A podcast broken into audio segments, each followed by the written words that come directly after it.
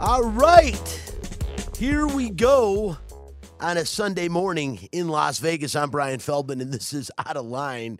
We are here live in the Fox Sports RCG Home Loans, powered by Luminate Bank Studio every Sunday at 8 on Fox Sports Radio, 98.9 FM and 1340 AM, flagship of the Vegas Golden Knights, and sister station of Raiders Nation Radio that we also include social media director Spencer "The Wiz" Ostrovsky.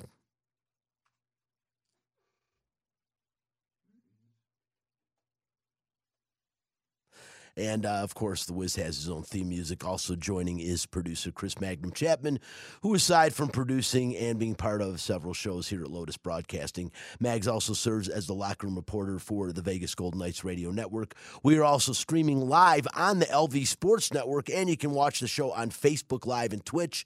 The page is called Outta Line. That's Outtaline. Follow the show on Instagram and Twitter at Outta Line Fox LV. And since we are live, your calls and questions are welcome. The Fox Sports RCG Home Loans, powered by Luminate Bank Studio line is 702-876-1340.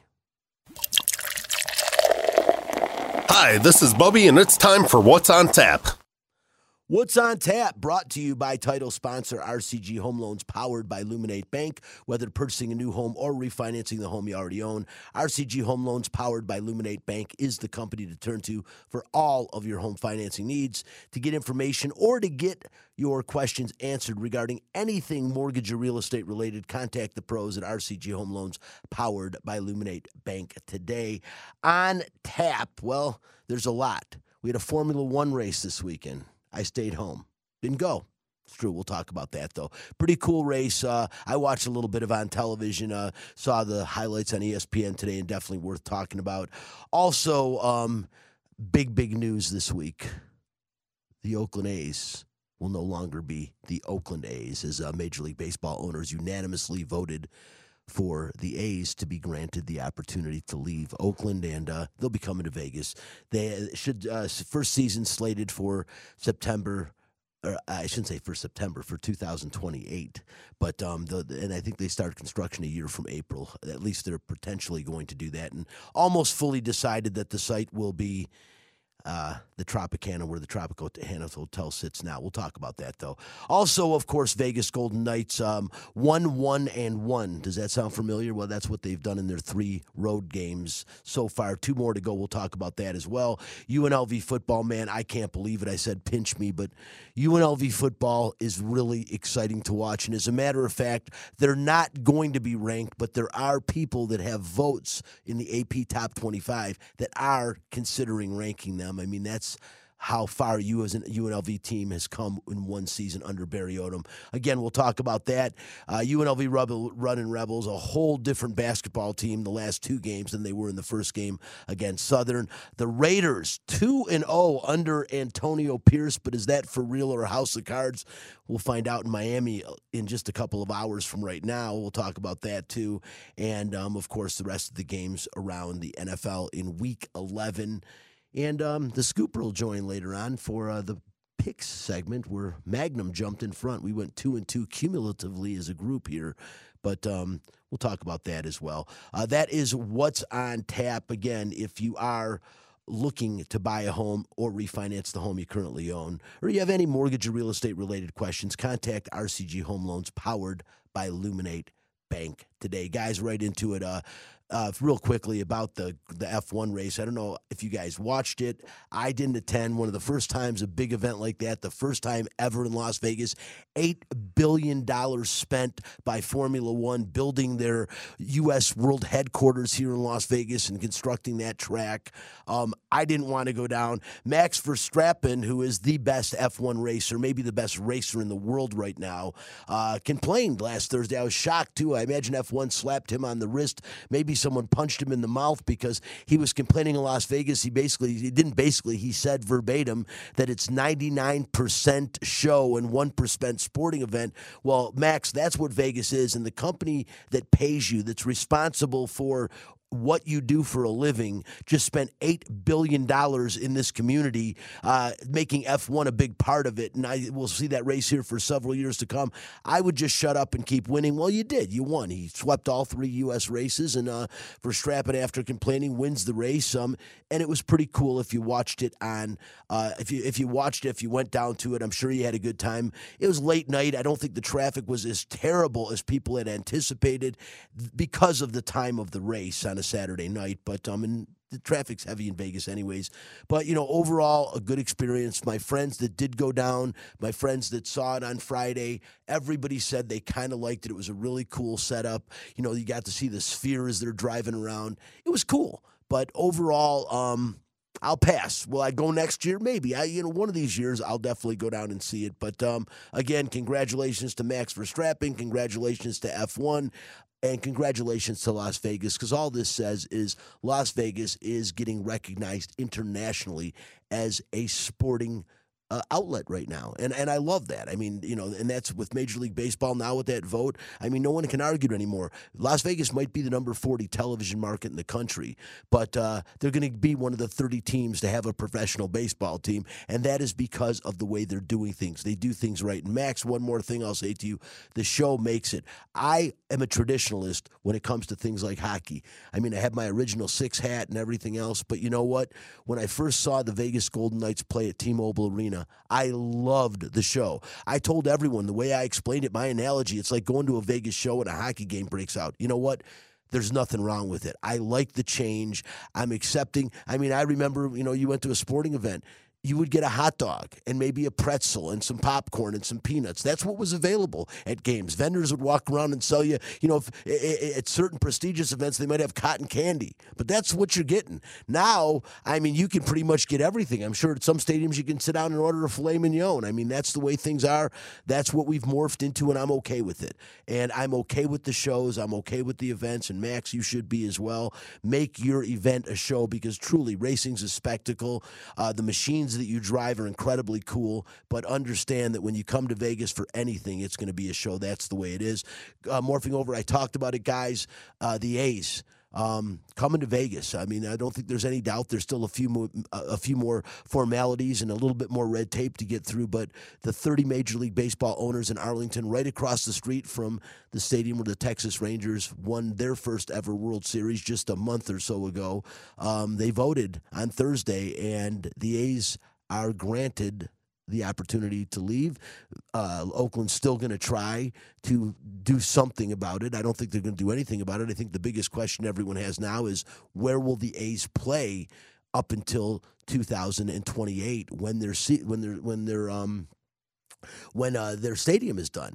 There's a few options. I think one of them, they're looking at the Giants, where the Giants play. I just don't know how you do that with 162 games. There's going to be conflicts. I don't know how you would rearrange schedules to make it so they never played at the same time other than when they were playing each other.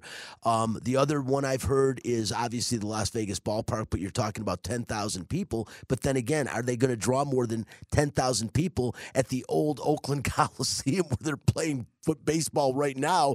They're barely putting that many people in the stands during big series, and usually it's the away teams that are putting all the people in the stands. So is 10,000 seats going to be enough? Is that going to justify the revenue? Those are a couple of options. I think there's a few more. They were talking about another stadium potentially in the Los Angeles area, but that'd be three teams playing in Los Angeles. I just don't know how it works out, guys. I think that my guess is they're going to probably play in Vegas. They very well could play, but I don't know what they do with the Aviators during that time. They're already scheduled out, but where else do they play? They're going to stay in Oakland. For the next maybe 2 years, but you think all the way till 2028? I don't see an alternative for them. Where are they going to go? Yeah. I mean, they're certainly not going to play in San Francisco. The Giants aren't going to allow that. How's that going to be? Are the fans going to throw things on the field? I mean, well, I would think it's going to be, you know, as a fan, if I go, I'm wearing a paper bag over my head. I mean, I'm pissed off. Why do you want to play somewhere where they're going to literally hate you? Well, it's not like a love affair. Like the Raiders, they would have been happy if we didn't build a stadium for 4 more years here. Yeah. They don't have that same love for the Oakland A's. Well, and this is what happens when you have terrible ownership who doesn't give a crap about the fans or the team. And the worst part of this, that guy, the value of his team just increased tenfold by him moving here. Yeah. He did nothing. He screwed the city of Oakland. I don't know a lot of people. Look, I'm a big baseball fan. I'll go. And I'll go as a fan. I'm not talking as a member of the media. I'll go as a fan, and I'll sit in the stands, and I'll drink my beers and eat my peanuts and throw my shells on the ground like everyone else. And I'll go when they play teams that have players I like. I mean, I know MLB now has it where every team plays each other. So the Mets probably won't come out here every year. I think they'll come out here every other year. So for me, it's like, okay, well, I'll go as a Mets fan a couple times, you know. But I love going to baseball games. Like, to me, it's one of the best because I could sit there and do absolutely nothing. There's just something about it. It really is. When they say America's pastime, I think of Major League Baseball to this day. But, Brian, I mean there's nowhere for them to play here. No, you're right. I think they will do a year-by-year lease because the owner, what's his name, John Fisher, he is part owners. I think he's like 50% owners of the stadium there anyways. Like he has like you know 50% what ownership they could do? I think Portland has a stadium, and that could be a temporary home for the Oakland A's because Portland, it's a minor league stadium, but you have to figure out what you're going to do with the Aviators because I can't imagine both are going to stay here. Like, I mean, I don't know what the rules are in terms of if you're allowed to have a minor league team in the same city as the Major League franchise. Like, I don't know what the rules are on that, but most teams, AAA team is fairly close, but not a bus ride, not like a 30-minute drive away. So their AAA team, obviously, I think some like single A teams are really close, but those guys aren't going right from single A to the majors. No. So there's a lot of logistics that have to be worked out. I don't know what the solutions are. Look, I mean, I know a lot of people saying, well, we don't want it. Well, listen, you're going to go. You can cry and whine that you don't want it, but if you're an Astros fan and they come here 10 times a year, or if you're a Tigers fan, you're going to go. Yeah, I agree, Chris. And, you know, a lot of things, you know, first of all, you know, it's the first time since 2004 that a Major League Baseball team has moved from city to city. You don't see that a great deal in Major League Baseball. The last time was Montreal in 2004. Another team that got screwed. Yeah, they got totally screwed. They went to Washington, of course, became the Washington Nationals at that point. This is the next move. But a couple of things that are pretty wild. You know, the A's, they had the lowest Major League budget of $57 million payroll to start the 2023 season, and the year, of course, they ended with the worst record in baseball at 50-12. But from 2000 through the start of this past season, the A's had the 6th best overall record in baseball and were tied for the 5th most playoff appearances in that span with 11. I know we don't care, Chris. I'm just saying, with a very low budget, you know, that's why a movie was made about them. That's why the movie Moneyball, because Billy Beane was able to take a little budget, use analytics, and get them. I don't agree with that. And the bottom line is John Fisher made a point after the meeting when he was interviewed, and he said this. He said, if once we get a new stadium, it is going to let me open up basically my purse strings and start buying more players, spending more money, increasing the budget, and making this a more competitive product. I'm going to hold him to his word. I think we all are, because here's the bottom line. Taxpayers in Las Vegas, $380 million is coming from you to build the new stadium, whether you like it or not. Okay, it's been voted in, and we're paying those taxes. So we all, to an extent, are going to own the new stadium. So, you know, like it or not, the A's are coming, and hey, it's a good thing, because within the next 5 years, Adam Silver is going to be allowing an NBA team to come here as well. We're going to see one here. We're going to see one in Seattle, just like we did in hockey. And in no time at all, they will have the four major professional men's sports here, and we've already got the WNBA here. It's going strong. And the one thing I will say with John Fisher, I don't know if you saw this, Chris and Spencer, but the one thing John Fisher did after the meeting when he was getting interviewed, he said, we are going to be the third major professional sports franchise in Las Vegas. And he harped on that like 4 or 5 times. Was something missing there? Because the columnists referred to that there's already 3 here, but John Fisher seemed to just kind of forget about the Las Vegas Aces. Well, did he mention anyone by name? Yes. No, he mentioned the names. He mentioned he 100%, well, at least in the articles that I'm reading in the Review Journal that I read. Yeah, he mentioned the A's. Ooh. He mentioned the Golden Knights, and he mentioned, obviously, them coming. He even mentioned the Las Vegas Aviators, of course, being a minor league baseball team, but somehow the WNBA Aces got left out of that. I'm sure he's heard about that, heard about it since Thursday. Well, considering Mark Davis owns the Aces. It was really surprising to me, and no one really called a lot of attention to it. I hosted the T.C. Martin show on Friday, and I did call attention to that. Also, I had Chris Mathis on, who said the stadium, 100%, they're going to reveal it in 2 weeks. But the stadium proposal, by the way, the same architects that built Allegiant Stadium, so you can imagine how nice it's going to be. But the stadium will be 100% enclosed. It will not be a retractable roof. It's going to be an enclosed stadium, from what I heard. Which is a little. I didn't like it either, but here's the thing.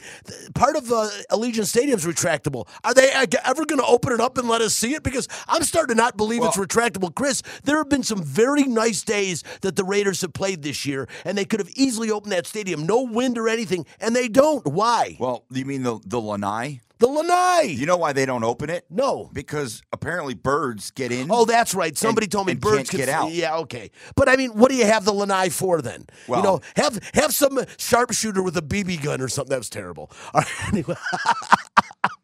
All right. Listen, moving on, Spence, go ahead. I want to get to the Golden Knights because there's definitely a lot to talk about today. Hockey players, as you know, are warriors. They don't give up. They come to play every game.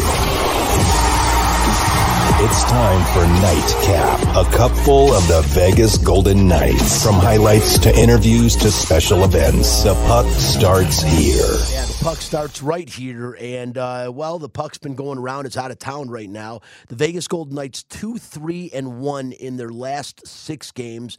They lost in OT yesterday at 4-3 at Philly after coming back. They were down 2-0 against Montreal, and Philly came back in both those games, ended up beating the Canadiens, but losing to the Flyers yesterday. And, you know, it's funny because my friends in Detroit, you know, it's not that they're haters. They like the fact the Red Wings are playing a little better, but they're bothered with how much I like the Vegas Golden Knights. They just don't understand it. I'm a Detroit guy. How can you like them so much? Because I talk about with the same love in my voice. I guess you can hear it in the inflection as I do the Detroit Red Wings or Tigers or Lions or Pistons, but...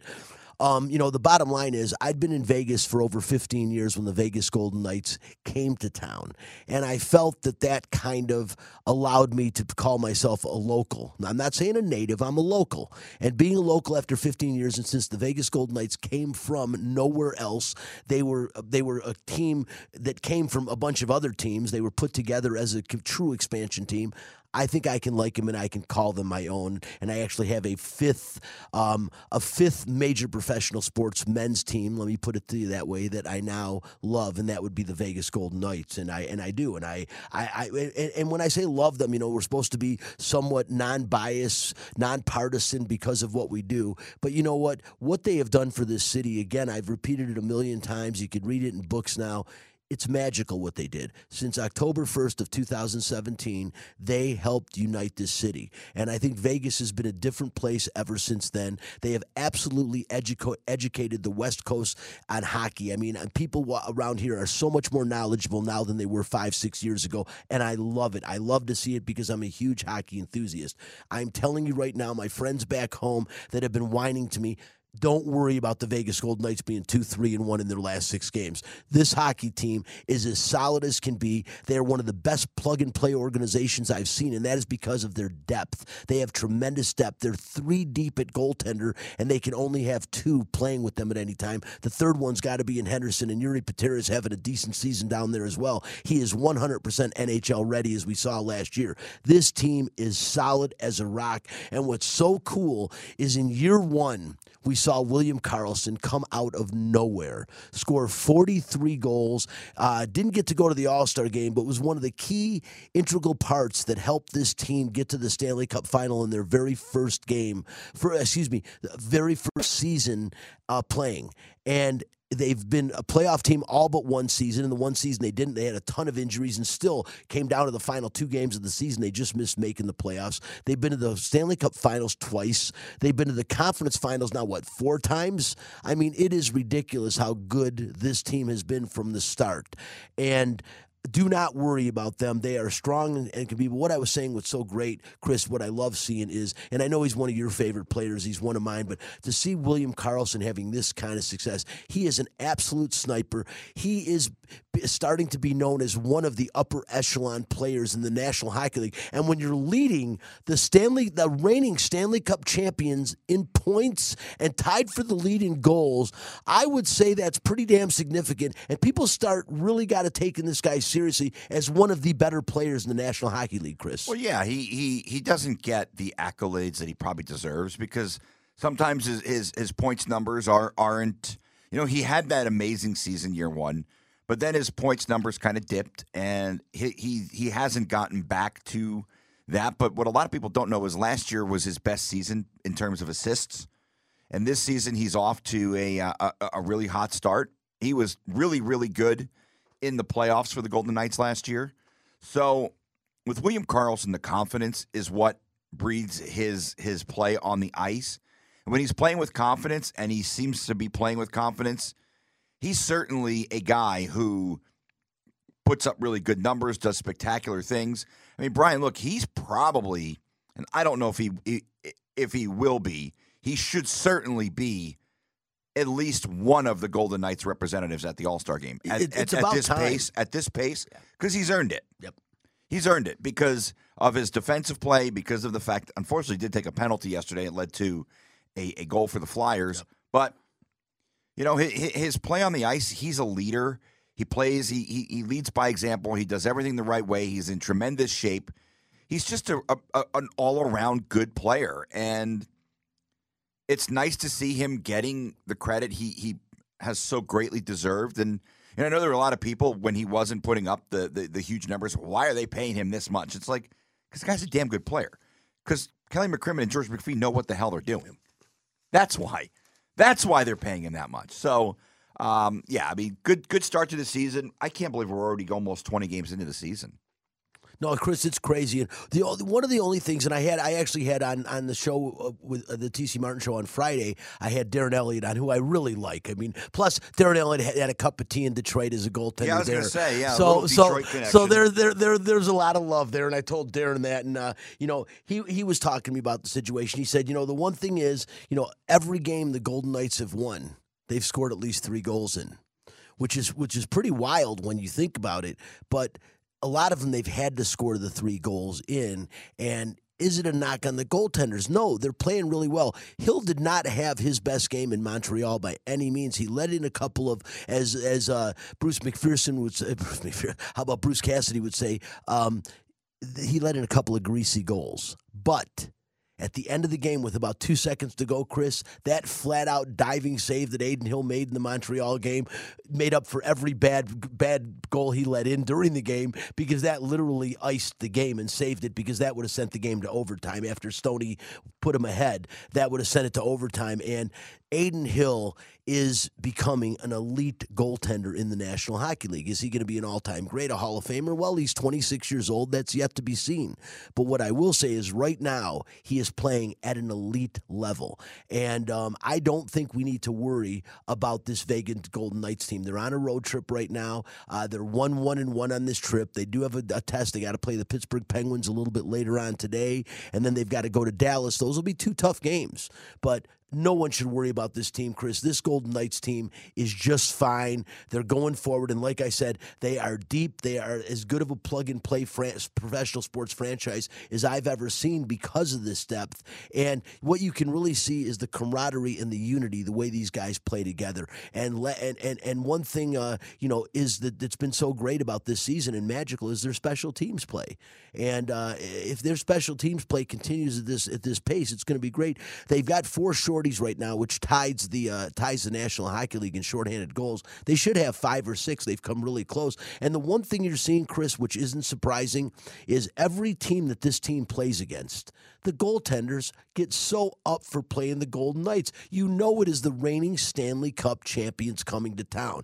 Teams get up for those games, and it's always going to be a challenge when they go anywhere to play on the road because, again, the Stanley Cup champs are coming to town, and it's a feather in your cap when you beat them. Yeah, I mean, that's just the way it works in all sports, right? Like, when the Chiefs come here, granted, there's a long-standing rivalry between the Raiders and the Chiefs, but when the Chiefs come here, the Raiders and their fans, they hope to elevate their play. They hope to elevate the loudness in the arena or in the stadium that day because you got Pat Mahomes and company coming to town. Well, it's the same thing when the Golden Knights go on the road. Today in Pittsburgh, it'll be a nice reunion with Riley Smith. But the Penguins are going to play their best game. They're not just going to lay down because the champs are in town. They're going to get a really good game out of the Penguins, who are coming off a loss. So for the Golden Knights, it's a matter of you're the hunted, but I think they kind of like that. I think they thrive off of being, I think so too. I think the chip on their shoulder has now changed to the defense mode of, they're not.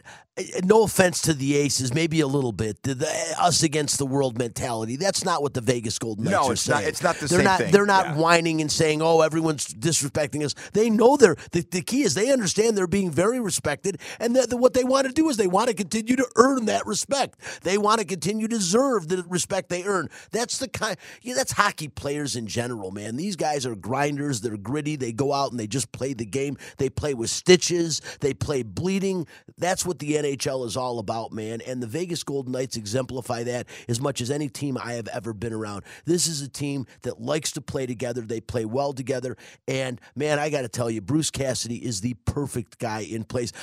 I just love, for the most part. Now, I don't know what the Raiders are going to do. I still say Jim Harbaugh is going to end up being the coach of the Raiders next year. We'll talk about that during the Bones. I definitely want Spencer's take more on that, but I look at some of the coaches in Las Vegas right now at the professional level with Bruce Cassidy's phenomenal, and a good segue into UNLV and their head coach, Barry Odom, who I said on the T.C. Martin show, Chris, the way that I talk about Barry Odom now is I like this. I look at Barry Odom as I'm in love with the guy.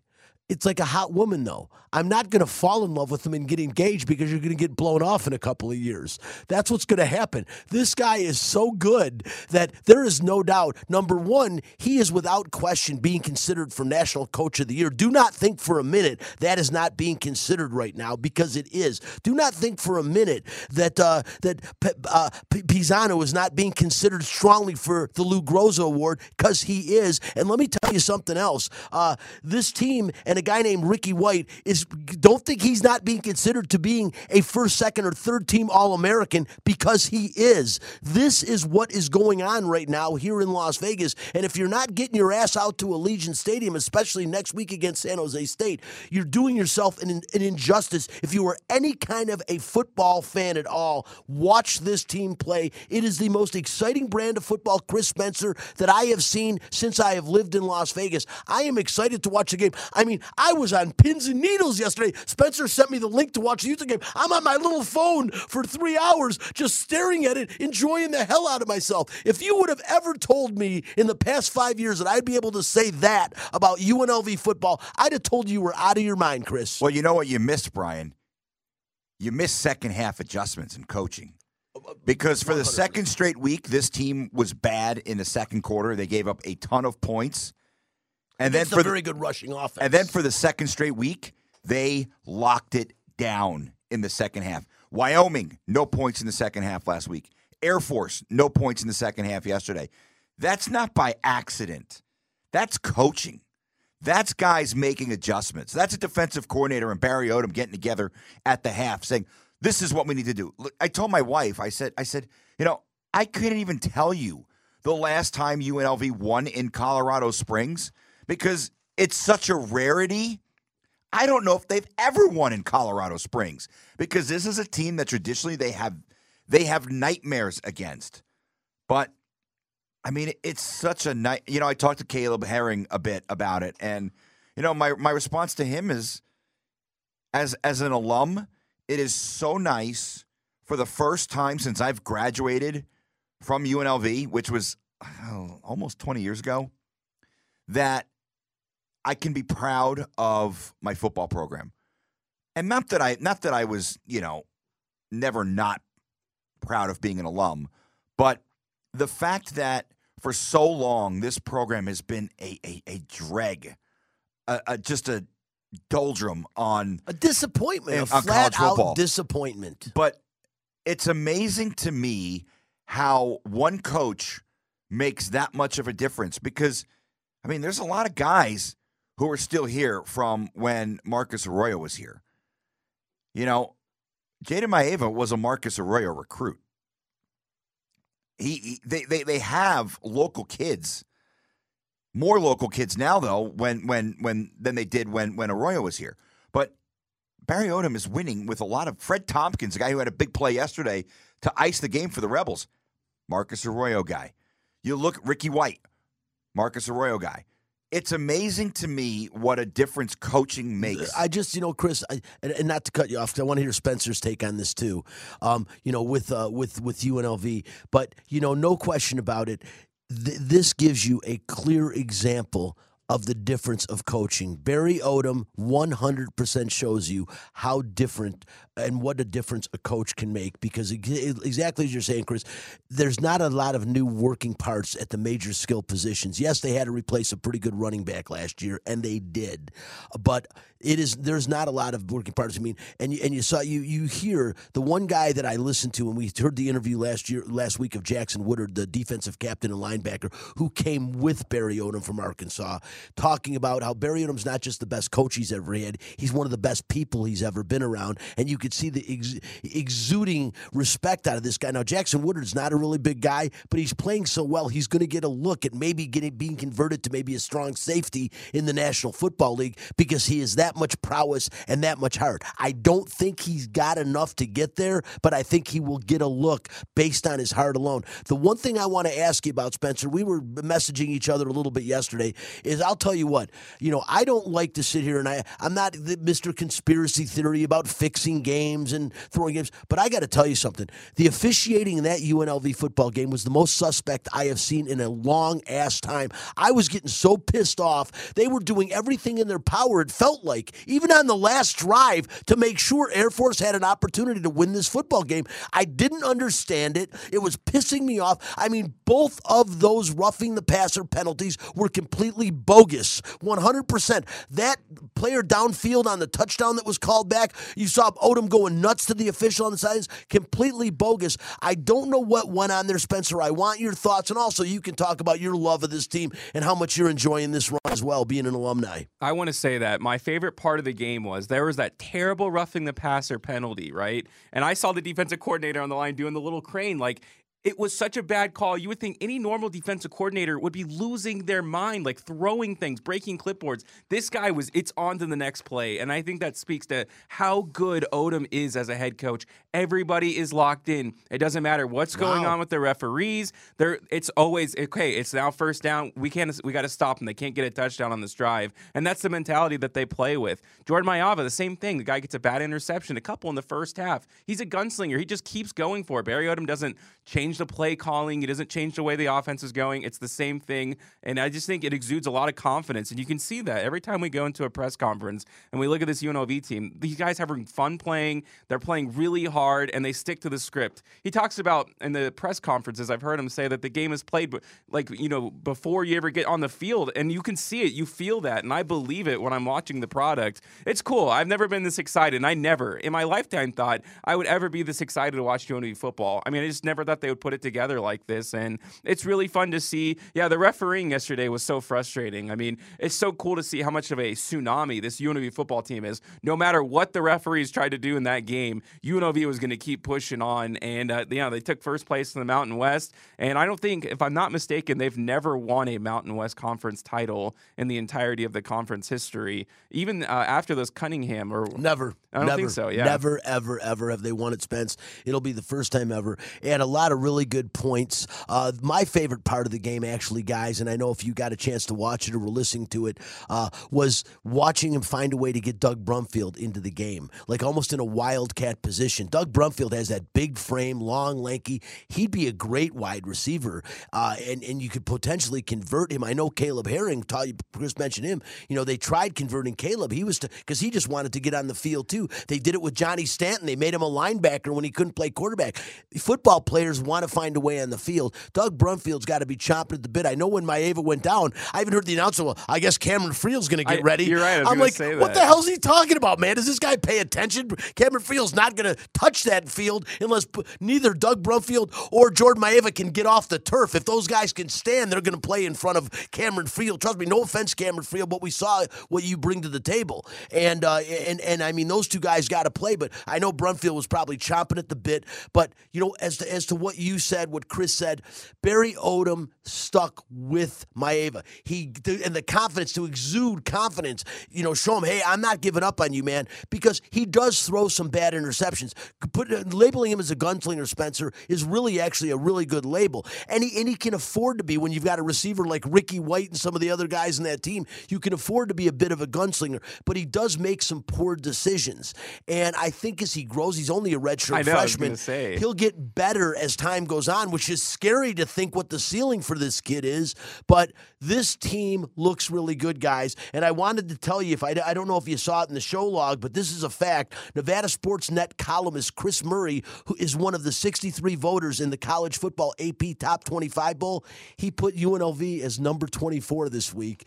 And I thought that was so cool. Now, they won't be nationally in the top 25, I don't believe, when it's all said and done, but because of the two losses. Michigan could be forgiven. I think the Fresno State loss will be held against them. I don't think so. Fresno was ranked at the time. It was in Fresno, and they had an opportunity to send that game to overtime. No, you're right, Chris. And listen, if they win next week against San Jose State. They'll be ranked if they win next week. And if they win the Mountain West title game, they will be ranked going into their bowl game. There's no doubt about it. UNLV football is going to be ranked. So I just saw Steve Cofield retweeted Matt Neverett. We know Matt, right? Son of Tim Neverett, of course. Sure. Matt does some bang-up stuff with the Aviators when he fills in for Russ Langer. Yep. He voted UNLV first in the preseason Mountain West poll. And he got a ton of crap for it. Can you to think he knew back in August that UNLV football under Barry Odom was going to be a contender for the Mountain West title, and he had the cojones to put his name behind it and vote them number one. They're number one in the conference right now. Yeah. My head is going to explode. I can't believe that we are talking with 11 games into the season about a 9-2, could potentially have been 10-1 UNLV football team playing a game with an opportunity to host the Mountain West Championship. By the way, what happens? Because I don't know when that game is. No, we're gonna find all that out, and I'll have a lot more for you on that next week. I'm actually curious myself because it's surprising to me that UNLV isn't at least locked into that game, but they're not. Well, I was talking about, don't they play the same night as the Pac-12? They might, and that'd be really. I don't know how they would pull that off because they're not going back to Sam Boyd Stadium. I'll tell you right now. Absolutely not. No. So I don't know how that would play out. No. But what I will tell you is, you know, with all this, UNLV has done so much, such a great body of work. That win at home against Wyoming, and then to go on the road and beat Air Force, and you think now they're coming home for senior day, San Jose State, this is a gimme. People, Pay attention. Yes, San Jose State is 6-5, but they have won 5 games in a row. And in winning those 5 games in a row, they beat San Diego State yesterday 24-13, but only a couple weeks ago, the same Fresno State team that beat UNLV, they beat Fresno State 42-18. This San Jose State team is no one to sleep on, but the cool thing is Barry Odom won't let it be a trap game. He won't let them have a letdown. He's got to work better so they don't have these second quarter lulls, because you don't want to keep pulling yourself out of a hole. But as Chris alluded to, and I have said so long, a coach should always be judged by halftime adjustments, because that is where you really see a true coach. Maybe a little bit more in basketball than in any other sport, but still, in football, halftime adjustments are immense, and Barry Odom is a master at doing these things. Love what he's done. I am a little bit concerned about the game next week, but if the one thing is for sure, they control their own destiny. They win next week, they win the regular season Mountain West crown, and they host the Mountain West title game before they head to a bowl game. That is absolutely incredible. Hats off to them. They get all kinds of expectations. Guys, I expect them to win next week. I'm picking UNLV to win that game outright. I'm picking them to win the Mountain West title game at home, and then we'll see what happens, what bowl game they go to. But all I can say, it has been the most pleasant surprise of 2023.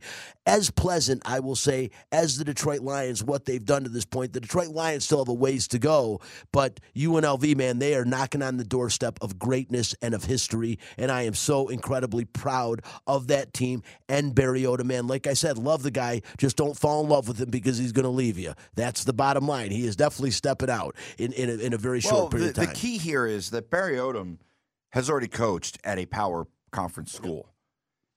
He's going to get another opportunity, but because of the fact that he's got that experience, he could be a bit more selective in terms of where he wants to go. Look, there's a couple jobs that are open. Texas A&M is going to be open, or it is open. Mississippi State is open. Auburn, probably going to be open. Auburn lost 31-10 yesterday to New Mexico State. That's going to be an opening. Will any of those schools look at Barry Odom? I have no idea. If he becomes, but listen, if Texas A&M comes calling for Barry Odom, I'll help him pack his bags. Yeah, you know, like I said this on the TC Martin Show too. Nobody better hate the hate on this guy if he leaves after this year. You just can't blame him, man. You have that kind of success. When that window opens up, man, you jump through it. The bottom line is Eminem sang a song about it on 8 Mile, man. You know, you never, when it's your shot to blow, you blow, and that's what you do. And Barry Odom deserves it. He's going to be in the running for National Coach of the Year. I don't think he'll get it. I think the kid from Arizona is going to get it. Yeah, I do too. I 100% agree with you, but he will be right there, second or third. He's going to finish in the top three, yeah. And I love what I'm seeing here. I'm excited. Now, since we're running short on time, I just will say this. We'll talk more about it next week. But UNLV basketball team, they beat Pepperdine convincingly on Friday, 82-68. A much different team than we saw in Game 1 against Southern, and the key is they're playing defensive basketball, and that's what I saw missing in the Southern game. I saw way too many open looks, way too many people getting loose in the paint with absolutely no on-ball defending. That has changed. I like what Kevin Kruger has. There are some good players in this team. Very interesting. The one thing I don't know, guys, and again, we got to fly through this, but where are they playing? I know tomorrow's 3 o'clock game against Florida State. It says at home, but I don't think it is No, I think they're playing in Daytona Beach. Right, they're playing in Florida. But they're probably it's some kind of tournament or something. Maybe they're the home team. They're calling them the home team, but I know they're not here. But they've got a game tomorrow against Florida State. Florida State really unfortunate. The Gridiron lost to their quarterback yesterday, and really just a horrific one of those horrific injuries. And I don't know what it's going to do to Florida State, but I think with what happened yesterday with Washington beating Oregon, I think they're going to bump probably Florida State out of the 4th seed because they can't help it. The committee can't help but see Florida State's without their quarterback. So you're going to probably see Washington slide into that 4th spot now. By the way, I was on their campus on Friday, and they have this massive, massive poster on one of their buildings for Michael Penix Jr., who didn't have a great game yesterday, by the way. No, but he's still really good. But, man, the excitement you could feel on that campus. Like Chris Peterson, we saw what he did at Boise, and now he's doing it at Washington. But pretty cool to see. First of all, the first time I've seen that campus, and it's beautiful. But I mean, it's really cool, man, to see that massive, massive poster. I'm surprised I didn't see more within the city of Seattle. I mean, of course, they've got the Seahawks, so, right, but still, really cool stuff. No, it's good. It's awesome, and you know, he's one of a great quarterback class coming out this year that the Raiders need to consider. A guy like Penix Jr. is a guy that the Raiders need to consider in the future. But I don't want to take it away from Aiden O'Connell. He's won 2 games in a row. Let's see what the kid can do. We won't jump on him right now, and that's a perfect segue talking about Aiden O'Connell, heading to the Raiders. Spencer, 2 wins in a row for this team, both against the New York franchises, ironically. Neither one of those teams really any good. So I don't know how much credence we give to those 2 victories. Yes, I like to see what Antonio Pierce is doing. Aiden O'Connell's played within himself. We heard last week Devontae Adams give him a vote of confidence as far as the way he conducts himself in the huddle and all that. But again, it seems like these 2 wins are a bit of a house of cards. They go to Miami. We're getting about a little over an hour from right now. They're going to kick off in Miami. I think it's going to be a very long morning, afternoon, for the Las Vegas Raiders today. Your thoughts, man? Yeah, well, me and my dad are sick, you know that. So, you know, every time we say we hate the Raiders, you know, we're both tuned in, you know, before kickoff, and we watch every play of the game. And we were talking during this Jets game, and, you know, he was struggling a little bit early on, which is understandable. The Jets definitely have like a top 5 defense, if not a top 3 in the NFL. And my dad was saying maybe Jimmy Garoppolo should come in to finish this game. And I said, well, the Raiders can't afford to do that, the reality of the situation. They have to find out what they have at Aiden O'Connell, because more than likely they'll be picking close to the top 10, top 15 with a real chance to jump up in the draft. I mean, Chicago has a first overall pick in the draft as of right now because they have Carolina's pick, so they're going to take a quarterback. But Chicago also has a number 5 pick, and the Giants, it doesn't seem like they're going to take a quarterback. So there's 2 quarterbacks in the top 5 that are going to be tradable for, and the Raiders won't be that far off. So they're within reach. So the Raiders have to play Aiden O'Connell no matter what happens. And, you know, to his credit, he played really great in the second half, and he really pulled them into that victory. But, yeah, I mean, I agree with you this week. It's going to be really rough, and the Raiders have just had some bad luck on some of their matchups because they played the Buffalo Bills after the Jets took after the Bills took a terrible loss to the Jets after Aaron Rodgers tore his Achilles in that game, and they were just really mad. The Bills were at home, and now it's kind of the same thing. You know, they go to Germany, the Dolphins, they take a bad loss to the Chiefs where nobody says they can beat a team that's over 500, and now they have a bye week, and they're at home where they play their best football. The Raiders are just running into a meat grinder. I mean, if they won this game, it would completely change my reception on everything, but it's very unlikely. There's going to be a lot of money on the Dolphins. I think are minus 13.5, which is the biggest line of the week. Actually, they're minus, as of today, they're minus 13.5. You are correct. Yeah, yep. So... I am leaning towards the Dolphins. I think the Raiders are just running into the Dolphins at the wrong time, and it's just unfortunate, but it is what it is. And, you know, I always talked about when I looked at these 2 games on the schedule between the Dolphins and the Chiefs, and if the Raiders wanted to make the playoffs, they'd have to split those games, and I'm honestly looking more to the Chiefs game, which is really unfortunate. I know the Raiders aren't. I mean, they feel like they can beat anybody right now. Maybe they can. I just don't know if they have enough to beat the Dolphins. Spencer, I'll tell you right now, the Raiders-Dolphins, it's funny because they're begging you. The Dolphins are 6-3, the Raiders are 5-5, and the Dolphins are 13.5 points favorites. They're begging you to take the Raiders, and that's why I'd stay away from this game, a mile away from this game. I think the Dolphins blow them out today. I really do, and I think that's why, transversely, you know, talking about the Raiders, you know, after the game, the one thing about the Raiders is last week after the Jets game, you heard from Devontae Adams after the Giants game, you know, said, hey, it's part of the system. He's okay with it, but yes, he wants the ball more. You saw at the beginning of the Jets game that Antonio Pierce was doing everything he could to get him involved in the game. He was trying to make sure that he got Devontae Adams involved in the game, and Devontae Adams, man, they were targeting him. I mean, they said, like, let's let everyone else beat him. We saw the same thing against the Giants. They do not want to get beat by him. So I asked Antonio Pierce after the game about that, the fact that he was trying to get Devontae Adams into the game, because he's got to be a big part of their game plan going forward. Coach, it seemed like creatively you were getting Devontae Adams involved in the game early, different plays, different looks, and how big and important is that in your game plan? Well, I mean, what's the first thing you saw when you watched the Jets? You loaded the box. They were going to have opportunities there for Devontae, and obviously you saw the first couple plays was right to him, get the ball in his hands, get him going. Listen, when you got one of the best receivers in the game, I'm not stupid. I know we're going to get the ball to 17-8. We got some other good football players who are really good ones, Jacoby Myers and Hunter Winfrey. Can't talk about Big Mike. That was a huge play by Big Mike in the red zone. You just got lost, right? That's going to be on the tape, so good for Big Mike. Correct me if I'm wrong. Spencer, did he call Josh McDaniels stupid? Because when he said, of course I know I need to get him the ball. I'm not stupid. It seemed like it was a last jab at Josh McDaniels. Did you take it that way? Yeah, it was. I mean, and there's no way for you to really, say the right answer. I think you just have to keep moving forward. And I think that's kind of answer that he's giving, not saying he never mentions the old coaching staff. They've completely removed and scrubbed Josh McDaniels' name from the team. And, while you do say something like that, and it's the first thing that you think of, I don't think it really means anything to the Raiders locker room, because I really do think that it's less about... Oh, I don't think the Raiders locker room... I think it was a very subtle jab. Like I said, it was one of those things. It was subtle. You're kind of covering it up, kind of like the way, kind of like the gladiator got stabbed in the and they hid it under his armor. It was one of those kind of stabs, but it definitely was a stab. And I like the Raiders, overall, what they've done. I like what Pierce does, although I still think Harbaugh is going to be the coach next year.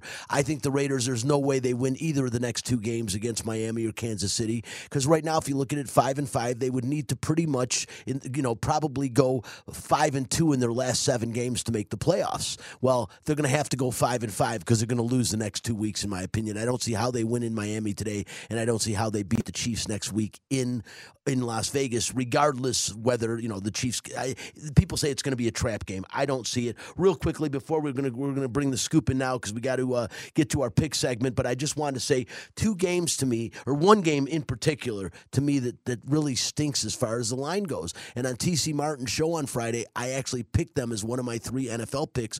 I don't like picking against the Lions. The Lions have done fairly decent against the spread this year. However, what is wrong with this picture? Why the Bears are going to Detroit? The Bears are a god-awful football team this year, and the Lions are only favored by 8 points. I don't understand that. To me, just looking at this initially, I said this should be like the Raiders-Miami spread. This should be a 13.5-point spread. Why is it only 8 points? I don't know. I think the NFL has had some really short lines this week. There's a few other ones that were really shocking, too. The Dallas-Carolina Panthers game is only 11-point spread. How is that possible? The Cowboys just blew out the Giants by 1,000 points. And I get that. So, well, let Scooper in on this one. Scooper, your opinion real quick on why do you think my Lions are only favored over the Bears by 8 points today at Ford Field, coming off of an emotional win at in L.A. against the Chargers? I would think, like I said, this should be almost a 2-touchdown spread. Yeah, it's a good point. I mean, when you look at this, it's all about spots in the NFL, and with the Turkey Day game coming up for Detroit, it's a great spot for Chicago today. They're coming off a mini-bye. Chicago's actually one of my bets today. I've made about 6 or 7 bets today. I love this board today. Yeah, it's funny, Scooper. I can't believe I'm saying it either, but like I said, I picked the Bears to cover the spread. I don't think they'll win, but I think this is going to be a very tight game in Detroit, much tighter than people think. Whenever you think one way, we're transversely with the Raiders, and the 13.5 points the Raiders are getting in Miami, I don't think it's enough. I think they are begging you to take the Raiders, getting the 13.5 points, when I think Miami just too much of an offensive juggernaut for the Raiders to slow that team down.